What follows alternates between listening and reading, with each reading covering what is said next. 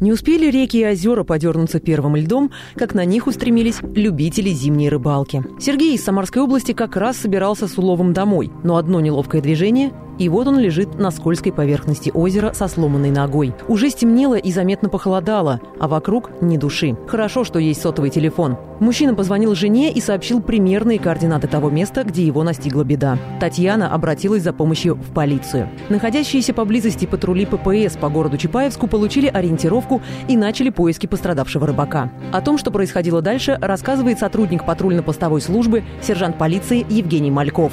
В ходе несения службы на маршруте патрулирования совместно с сержантом полиции Шахтариным, а также с сержантом полиции Алиевым поступило сообщение о том, что ушел на рыбалку рыбак по имени Сергей и не выходил на связь уже продолжительное время. Прибыв на район поисков, включали проблесковые маячки, время от времени останавливались, кричали его, использовали громкоговоритель и вдалеке на водоеме увидели фонарик. Обнаружив его, мы увидели, что у него нога находится в неестественной позе. У Сергея был очень серьезный перелом а, в районе бедра. Оказали ему первую помощь, вызвали экипаж скорой помощи, спасателей. Сергей говорил то, что он уже готовился к худшему, как бы уже стемнело, он думал, что его уже не найдут. Тут подоспели мы.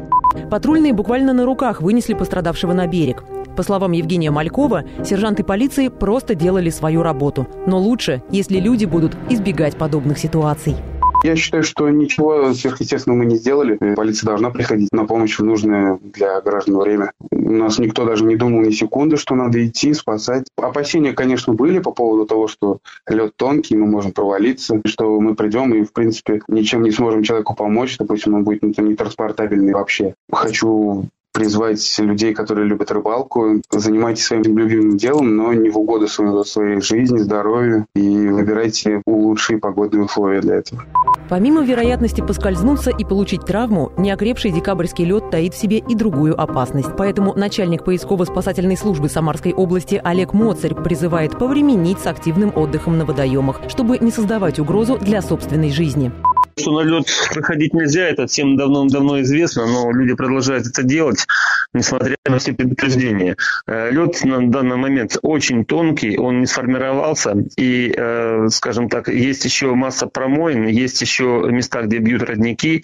На том льду, который вас держит, вы можете провалиться буквально метров через 10, там, где лед станет тоньше. Поэтому сейчас на лед выходить крайне опасно, опасно для жизни. Потом, когда зимой он станет прочнее, ну, там уже нужно будет уметь читать лед, э, и обращать внимание на чистый прозрачный лед, а не там, где есть камыши, выходы теплых сбросов и так далее. Грешат выходом на тонкий лед не только в Самарской области. Неделю назад в подмосковной Шатуре рыбакам пришлось доставать из ледяной воды товарища по увлечению. А в Санкт-Петербурге 16 декабря сразу 9 фанатов подледного лова оказались на дрейфующей льдине посреди Невы после встречи с ледоколом. Благо, спасатели сработали оперативно, и никто не пострадал. Но ведь не все подобные истории заканчиваются хорошо. Немало рыбаков, увы, утонули, провалившись под лед. Избежать печального финала возможно. Достаточно помнить о том, как вести себя в чрезвычайной ситуации на воде в зимний период. Рассказывает начальник Центра ГИМС Главного управления МЧС России по Самарской области Александр Старов. В первую очередь нужно понимать, что выход на лед он всегда небезопасен для жизни и здоровья. Но если все-таки приняли такое решение, берете на себя ответственность, что выйдете на лед там, для рыбалки, нужно хотя бы соблюдать минимальные правила безопасности. Это идти на водный объект, не одному, хотя бы вдвоем. Сообщить кому-то из близких родственников место, куда вы собираетесь пойти, примерно на какое время вы планируете заняться рыбалкой, и когда собираетесь вернуться. При выходе на лед, если вы идете вдвоем, между вами желательно расстояние метров 10 того, чтобы второй человек не может оказать помощь. Для этого каждый должна быть с собой. Это веревка метров 15.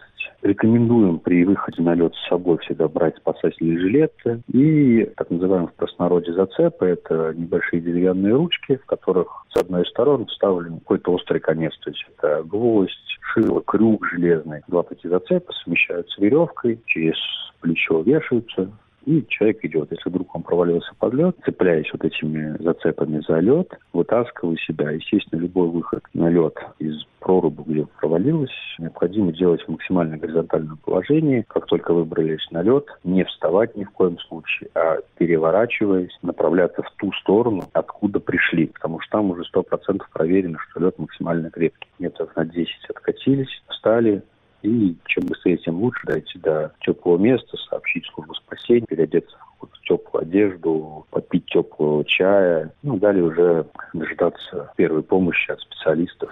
Любителей зимней рыбалки в нашей стране предостаточно. Но делая первый шаг на пока не окрепший лед, задумайтесь, что важнее – улов или жизнь? Марина Магвай, радио КП «Самара».